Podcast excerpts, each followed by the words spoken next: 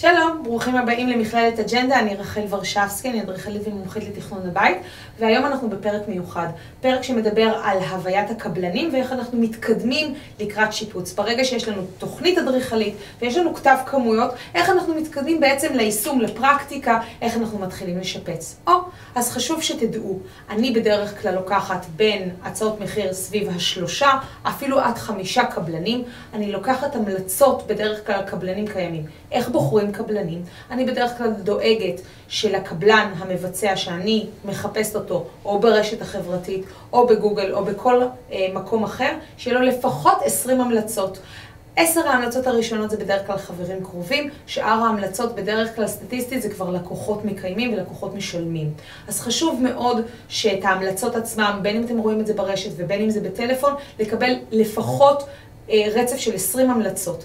מתוך ההמלצות האלה תבקשו ממר קבלן שיאגד לכם את כל העבודה כולה, תכף אני אכנס לזה לעומק, תקבלו שלוש המלצות של טלפונים, ממשה, משרה ומנחמה. וכל אלה בעצם בסופו של דבר יעזרו לכם לקבל טלפון, איך היה הקבלן, האם הוא עמד בלוחות הזמנים, האם העבודה הייתה נקייה, והאם בסופו של דבר הוא עמד בציפיות שלכם וקיבלתם את מה שאתם רוצים. שלושת ארבעת הפרמטרים האלה בסופו של דבר יעזרו לכם להבין שיש לכם תוכנית אדריכלית, כתב כמויות, ויש לכם מציאות מסוימת או דמיון מסוים ואתם רוצים לראות את זה בפרקטיקה, וזה יעזור מה שנקרא לקבל פחות ופחות אכזבות. אז איך אנחנו פחות מתאכזבים? אנחנו לוקחים הצעת מחיר מקבלן, שתחסוך לנו בסופו של דבר הרבה זמן ואנרגיה. עדיף קבלן שיהיה מה שנקרא פרושלי. עדיף איזה, אה, קבלן אחד שיאגד תחת מטריה אחת את כל העבודה עצמה, מההתחלה ועד הסוף. כלומר, אתם נותנים לו מפתח ומקבלים תוך חודש וחצי, חודשיים או כמה זמן שהשיפוץ שלכם אורך את, את המפתח בחזרה. איך אנחנו עושים את זה? קודם כל, אחרי שקיבלנו המלצות ואנחנו יושבים ברמה החיבור הבין-אישי, כי יש פה מערכת יחסים מאוד מורכבת ואישית ואינטימית למשך כמה חודשים, אז בסופו של דבר אנחנו דואגים שזה הקבלן שאנחנו באמת אוהבים, קיבלנו עליו המלצות, הוא קיבל את כתב הכמויות, הוא קיבל את התוכנית האדריכלית, אנחנו יכולים להתקדם לתהליך. איך אנחנו יכולים להתקדם לתהליך מעבר? אנחנו יכולים בסופו של דבר לשבת עם הקבלן, לפתוח איתו חוזה, שאנחנו אה, יכולים אה, לחפש אותו ברשת או מצורף כאן. אתם יכולים בעצם להוריד חוזה סטנדרטי מהאינטרנט שיעזור לכם להבין איך אתם פונים אל מול הקבלן. חשוב שלקבלן יהיה ביטוח. מהצד שלו ביטוח צד א' וצד ג', וחשוב שיהיה לכם שאתם תהיו אה, מכוסים על ביטוח לשיפוץ. יש בחברות הביטוח השונות ואתם יכולים לפנות אליהם ולקבל הערכה כדי שאתם תהיו מכוסים שאם קרה מצב של חס וחלילה ויש איזה דליפת מים או קצר בחשמל ואתם תהיו מכוסים מאלף ועד תו ויהיה לכם ראש שקט, גם אם זה שיפוץ קטן וגם אם זה שיפוץ גדול, חשוב לי לבטח על הנקודה הזאת גם את הדירה, גם את עצמכם וגם את הקבלן עצמו, שזה בעצם מבטח את הכל ואתם בראש שקט. איך אתם אה, מתקדמים עם הקבלן בנוגע לתשלום? או, יש אפשרות, יש שתי אפשרויות. או לשלם לקבלן לפי שלבים, שלב א', הריסה, בנייה, אה, הכנת אינסטלציה, אה, חשמל, הכנת מתקנים, גמרים, מטבח וכולי. אז אתם יכולים בעצם להתקדם עם הקבלן.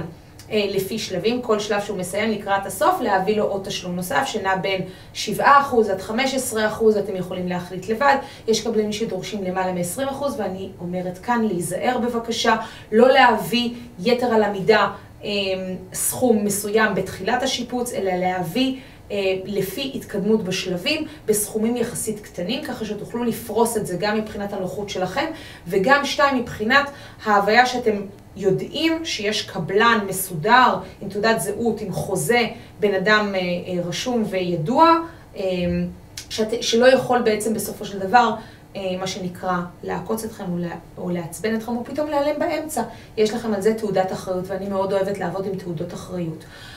והמת... והאופציה השנייה, אם אתם רוצים עוד הנחת מזומן ולחסוך עוד כמה גרושים בתהליך, אתם יכולים לדבר איתו על סוג של הנחת מזומן ולתת לו אחוז יותר גדול בתחילת העבודה. קבלנים מאוד מאוד אוהבים את זה, לקבל 20 אחוז, 30 אחוז, אולי אפילו 60 אחוז. אני מכירה קבלנים שעובדים בצורה כזאת, ואז מקבלים הנחת מזומן מאוד מאוד כבדה של 10,000 שקל, של 20,000, אולי אפילו יותר, אם ההצעה היא במזומן בלבד. שוב, בחלק הזה אני ממליצה להיאחז בחוזה, להיאחז בחוזה קבלני שאתם מורידים ושיש לכם תעודת זהות והמספר המורשה של הקבלן המבצע. חשוב מאוד להיערך לזה מראש, לפחות בין ארבעה לשמונה שבועות, ואז אתם יכולים להיות בראש שקט לקראת שיפוץ. חשוב מאוד במהלך השיפוץ, אחת לשבוע, להרים טלפון ולהגיע לשטח כדי לוודא שהקבלן באמת עובד לפי לוחות הזמנים. זה אומר שאתם כן מאמינים לו, אבל אתם עם יד על הדופק יודעים איך התפקוד שלכם, כי כל יום שמתעכב זה בעצם הכסף שלכם, שלא הולך לכיס שלכם או הולך לזמן ההתעכבות עם הקבלן. אז חשוב לחסוך את זה. עד כאן אני רחל ורשבסקי וחברת אג'נדה ותודה רבה שאירחתם אותי. אם אתם רוצים עוד דברים וטיפים נוספים שאתם יכולים גם לפנות אליי באופן אישי, יש לכם כאן את הלינק למטה ואנחנו נשמח לעזור. להתראות, ביי.